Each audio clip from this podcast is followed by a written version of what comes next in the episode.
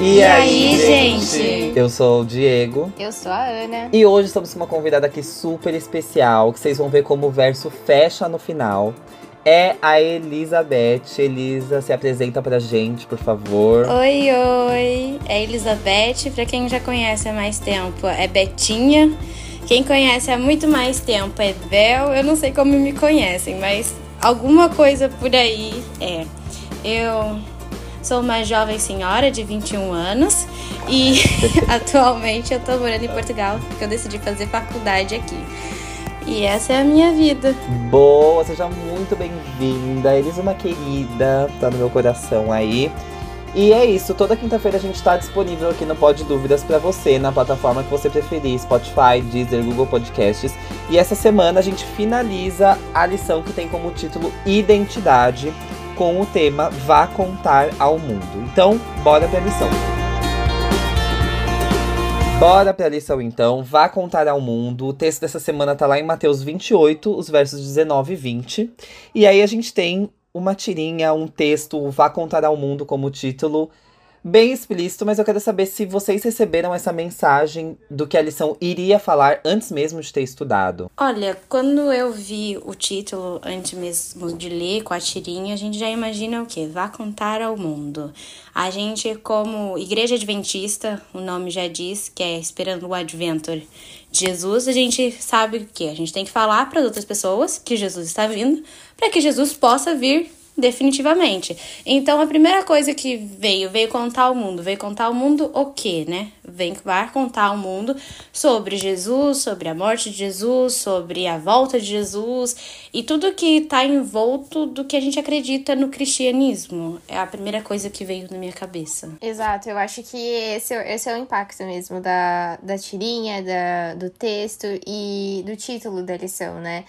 É, trazer essa mensagem e eu acho que é legal terminar dessa forma, né? Porque são 13 semanas estudando a respeito, então acho que é legal terminar dessa forma, é, porque traz aquele senso de: olha, vocês já aprenderam tudo isso, então agora é hora de, de mostrar o que a gente faz com essa mensagem. Boa. É, é, é, é, bem isso, assim. E aí a lição, como tá introduzindo em todos os episódios, né? Ela vem trazendo o, o, as motivações, a história da igreja adventista como um todo, e dessa vez não é diferente. Então, depois de 10 anos ali que a igreja já tinha se estabelecido, né, é, eles mandam um, um missionário, que é John Andrews, lá para a Suíça, porque já tinha rolado uma pregação anterior, né, pro, pro pessoal suíço, que foi feita pelo Michael Tchaikovsky, vamos, não, não sei esse sobrenome aí, mas já tinha sido feita isso já tinha sido espalhada a mensagem por ele, porém não especificando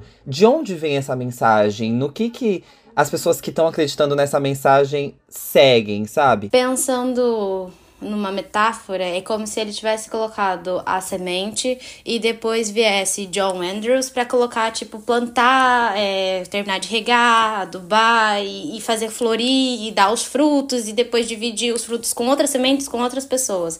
Então, acho que essa analogia vem mais ou menos na minha cabeça. O primeiro ele colocou a semente e o outro foi lá e frutificou o resto que já tinha iniciado. Sim, ele, ele foi dar nome para tudo aquilo que as pessoas já tinham esse conhecimento, né?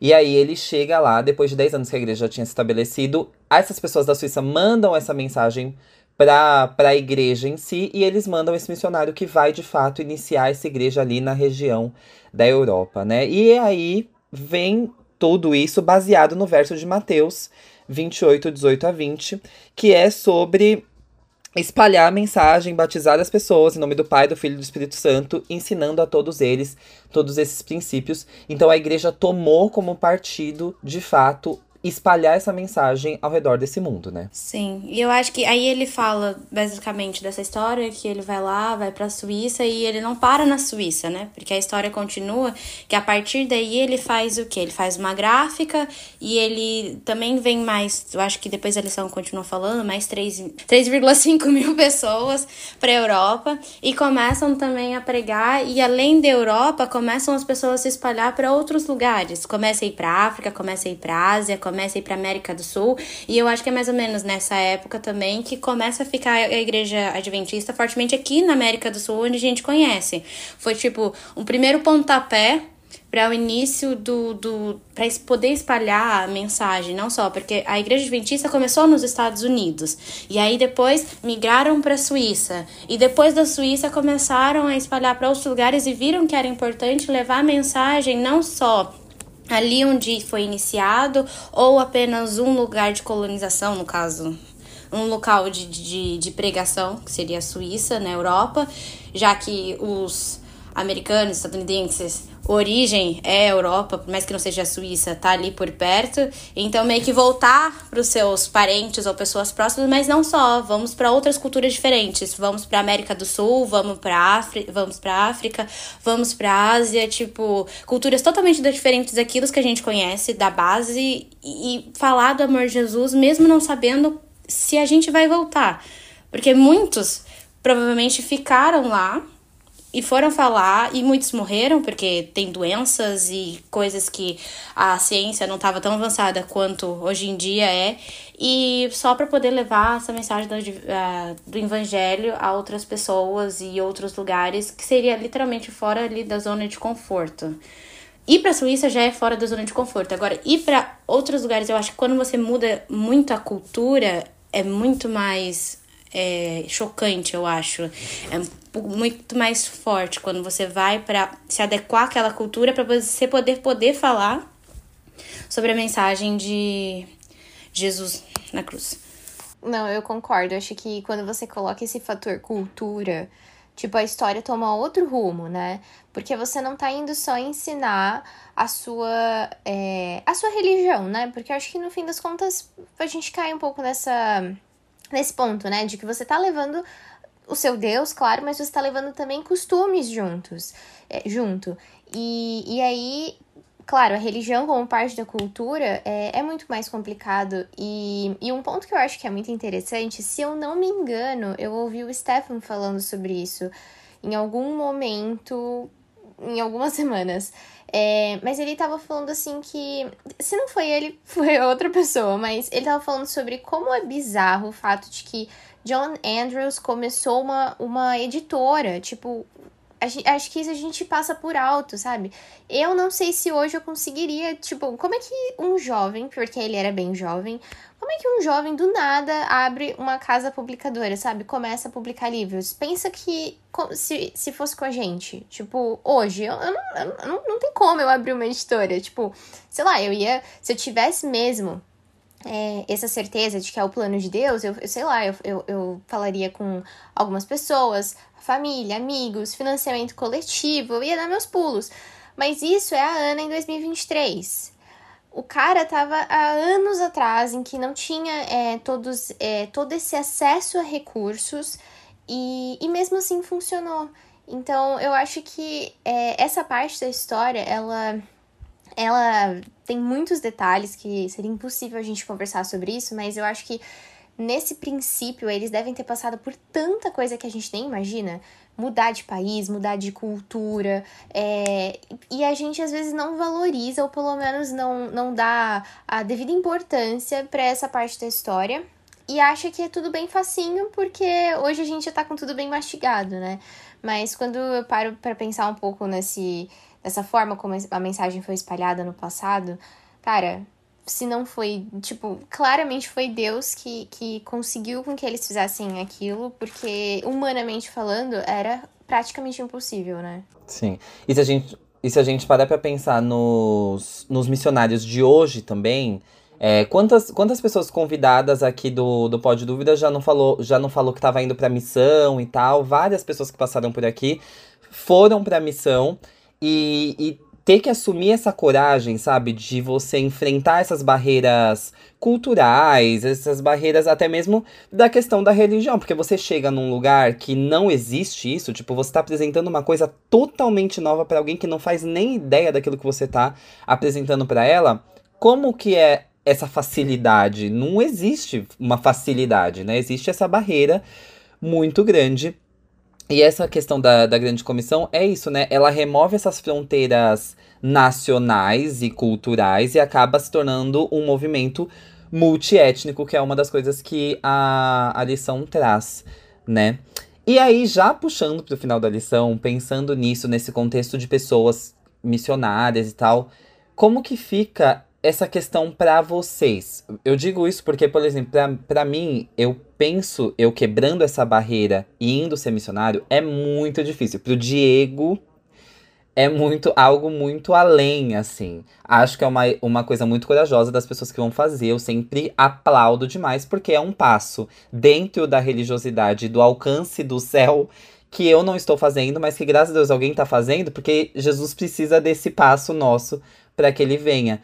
Então, como é que vocês enxergam isso? Ou como vocês resumem essa lição? E por ser 13 terceiro, se tem alguma mensagem das três lições que vocês queiram trazer aqui pro final também, pra gente poder encerrar esse, essa temporada. É, então, eu acho que pensando em fazer missão em outros países. Eu não faço missão, né? Trabalho missionário exatamente, mas eu tenho a parte do, da experiência que seria o choque cultural, por mais que não seja um choque cultural tão grande, porque morar em Portugal ainda a língua é a mesma. Mas tem aquela coisa de costumes e coisas que você não pode falar, por mais que a, a língua seja a mesma, tem termos que você não pode usar, tem palavras que você tem que se adequar, comportamentos, e tudo isso você vai se adequar àquele país para que você acabe entrando e se enturmando, querendo ou não, com as pessoas daquele país, para que você acabe socializando. Então, pensando nessa parte, ainda trazendo para a parte missionária, além do fato do cultural, que você tem que tentar se adaptar à cultura, ainda você tem que trazer a sua religião, como a Ana falou, e tentar mostrar de uma maneira que não pareça também opressor. E, tipo, parecer como é que quando Pedro Alves Cabral chegou no Brasil, vamos aqui catolizar todo mundo e é isso, e uma maneira de impor, porque eu acho que o cristianismo não é isso. A gente apresenta Jesus, a gente apresenta o que a gente acredita e as pessoas vão escolher ou não.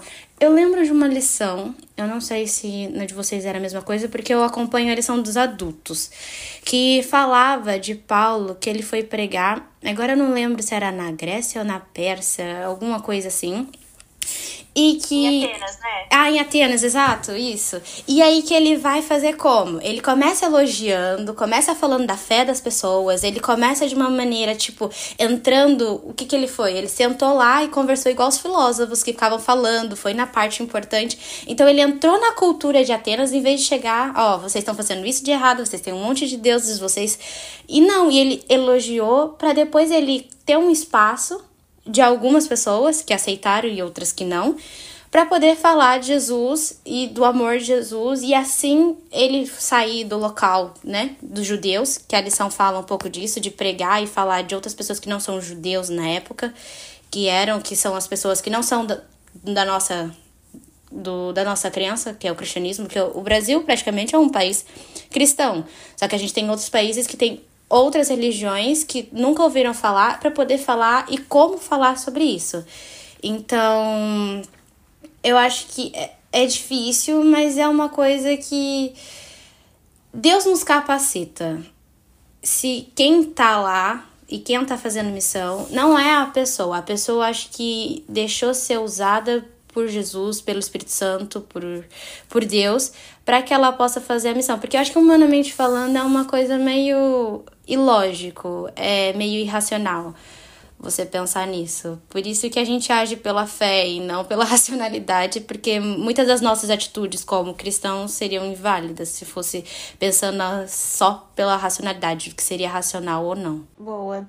É, eu acho que esse exemplo de Paulo é muito bom mesmo, porque é uma pessoa que tá indo com uma mensagem muito importante para um, uma cultura diferente e ele não chega lá é, monopolizando tudo e, e, e de alguma forma é, minimizando o que eles acreditavam. Não, Paulo ele se insere, né? Ele, ele tem todo um tato ali para falar com as pessoas.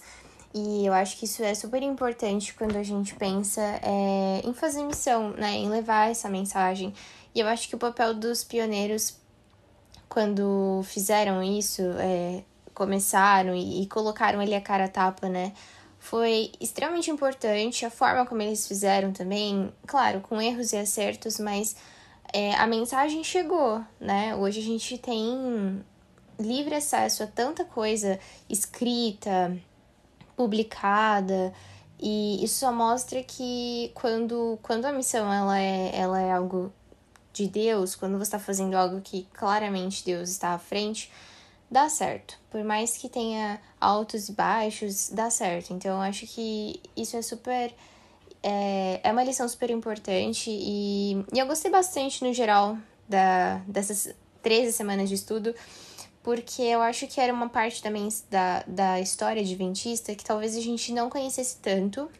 É, a gente, pelo menos, eu acho que é, o que eu observo mais, assim, dos, dos que estão próximos de mim, a gente é mais bombardeado com Ellen White e a importância dela, como se ela tivesse feito tudo sozinha, ou como se ela não tivesse tido muita ajuda. O que não é verdade, né? A gente vê que tinha muita gente por trás. É, ela não fez tudo sozinha, ela fez muita coisa, ela fez muita coisa, mas não fez tudo sozinha. É, ela foi para muitos lugares? Foi, mas não foi para todos os lugares. Então você acaba é, enxergando a, a, o quadro completo, né? É, de outras pessoas que também tiveram um papel muito importante e talvez não sejam tão destacadas quando a gente conta a história da igreja. É, no começo eu fiquei um pouco. Não chateada, acho que chateada não é a palavra, mas eu fiquei intrigada porque não ia ser um tema muito bíblico. Eu gosto, por exemplo, quando a gente estudou Levíticos, né? Era o livro, então Hebreus, era o livro de Hebreus. E eu acho isso mais interessante. Aí, quando eu vi que era a história da igreja, eu falei, ah, vai ser legal, mas talvez eu não aprenda tanta coisa biblicamente falando. E eu acho que eu tava bem errada. É, acho que a gente consegue entender, ou, ou pelo menos assim, conseguir enxergar a Bíblia com um novo prisma é, com uma, uma nova lente, de, de você olhar para essa mensagem e, e, conseguir fazer links com a história da igreja, como a igreja é, em, conseguiu é, adaptar essa mensagem quando era necessário fazer isso. Então, enfim, acho que foram semanas de muito aprendizado. E, e é isso, eu, o, o lance da missão é, é, bem, é bem legal porque eu não preciso estar tá lá e quando a gente tá falando de uma missão transcultural, né, eu não preciso estar tá lá, mas eu posso ajudar alguém que vai. Então, acho que o primeiro exemplo que me vem à mente é a Amanda, que também já participou aqui com a gente. A Amanda é, é minha amiga também. E, e hoje ela tá lá na Tailândia fazendo missão propriamente, né? Tipo, a vida dela, a, posição dela hoje é ser missionária, né? É, e, e eu me sinto muito parte daquilo, eu não tô lá na Tailândia, mas eu ajudei a Amanda é, e, e posso dizer que, assim, com muito menos recursos financeiros e muito mais com a mão de obra que eu podia ajudar ela, sabe? E, e o pouco que eu fiz frente a tantas bênçãos que ela recebeu, é, eu sinto que é um, é um, sabe, é um pontinho da Ana que conseguiu enviar alguém pra missão que tá fazendo um trabalho super bacana. Então, fica esse chamado se, se você não pode ou se você não quer também, porque eu acredito que não é todo mundo que precisa ir, mas se você não quer, fica esse chamado para ajudar quem quer e quem pode. Quem pode ir né, no sentido de estar disponível, né? Porque a gente sabe que missão é caro, demanda aí uma graninha. Mas acho que fica esse chamado é, duplo, daqueles que vão para o campo e daqueles que ajudam a enviar as pessoas, que são duas coisas super importantes. E eu acho que além de, na lição fala que a gente pode ajudar as pessoas também que estão às nossas, à nossa volta, não só pessoas que estão do outro lado do continente, mas às vezes um vizinho, um amigo, uma pessoa. A gente quer ajudar tantas pessoas que precisam de Jesus, que nunca viram Jesus, e a gente não conforta a pessoa que está do lado, sendo o cristianismo que é aquilo que é o quê? Ajudar a pessoa, fazer a caridade e essas coisas. Não só também com palavra, mas ajudar de outras maneiras com uma roupa, com uma comida e que tem muitas pessoas que não necessitam, que estão do nosso lado, que a gente pode ajudar e fazer a missão com o vizinho e a gente não faz. Boa, gente. Então é isso. A gente termina aqui a lição 13 da lição da identidade. E aí vocês vão entender como o verso fecha no final, porque agora a gente já vai falar sobre a dinâmica. E a Elisa vai contar mais ou menos onde ela nasceu, como foi essa história, porque tem missionária envolvida para vocês já saberem que país que é o da dinâmica desse trimestre, que a gente foi dando dicas durante o trimestre inteiro. E, e hoje é, a gente vai falar quem que levou, quem que respondeu primeiro de maneira correta lá na nossa DM do Instagram, jovens.jp. Elisa, conta pra gente então. Então, gente, é, eu não nasci no Brasil. É, não sei se todo mundo sabe, eu acho que as pessoas mais próximas de mim devem saber, mas eu nasci num país que se chama Cabo Verde. Na verdade, é formado uh! por 10 ilhas que ficam no Oceano Atlântico, ali na costa norte da África, perto ali do Marrocos e essas coisas. E eu nasci numa ilha que é uma ilha vulcânica ainda, que chama Ilha do Fogo. Então, é uma história bem assim. E nasci como? Minha mãe é brasileira e o meu pai é cabo-verdiano. A minha mãe foi como missionária para a África. Ela estava fazendo a faculdade dela de pedagogia e ela recebeu a proposta de ir para a missão e ela foi ajudar na parte de escola, que sempre foi a, a, o chamado da vida dela. E aí ela acabou conhecendo meu pai, que era pastor, e eles casaram e deram eu e o meu irmão, no caso, que os dois nasceram em Cabo Verde. Por mais que eu vivi a maior parte da minha vida no Brasil, o meu país de origem é um país africano. Boa, gente. Então é isso. A resposta é Cabo Verde para você que respondeu primeiro. E o arroba de quem respondeu primeiro é arroba Juan Léo Dias. Tudo junto, arroba Juan Léo Dias. Então, Juan, parabéns. Aí a gente vai entregar para você, porque o Juan a gente sabe que é próximo. É, a gente vai entregar para você aí o brindezinho do trimestre. Elisa, obrigado por fechar pra gente esse, esse trimestre aqui nesse episódio. Contar essa história aí da sua mãe que é missionária e responder pra gente já o país que foi escolhido na dinâmica desse trimestre. Gente, semana que vem a gente começa uma nova temporada que tem como título Liberdade e o subtítulo é Um conceito sobre constante ameaça pela união político-religiosa. Hum, e aí. E é isso. Então, semana que vem a gente começa a falar sobre liberdade e são mais algumas semanas aí numa nova temporada que tá disponível no Pode Dúvidas para vocês toda quinta-feira. Obrigado, Ana. Valeu, Elisa, mais uma vez. Obrigada a vocês, Gi. E também a Ana, né? Muito obrigada pelo convite. Eu fiquei muito lisonjeada e é bom participar disso. Querendo ou não, isso também é uma atividade missionária, certo? O que vocês Sim. fazem, eu acho que é uma coisa muito bonita e que também Deus vê isso, porque muitas pessoas assistem, às vezes vocês não sabem quem são, mas estão nas suas casas ouvindo e lendo e estudando. Então isso também eu acho que é muito importante, vale ressaltar. Boa, Deus seja louvado. Beijo para vocês e até semana que vem. Até.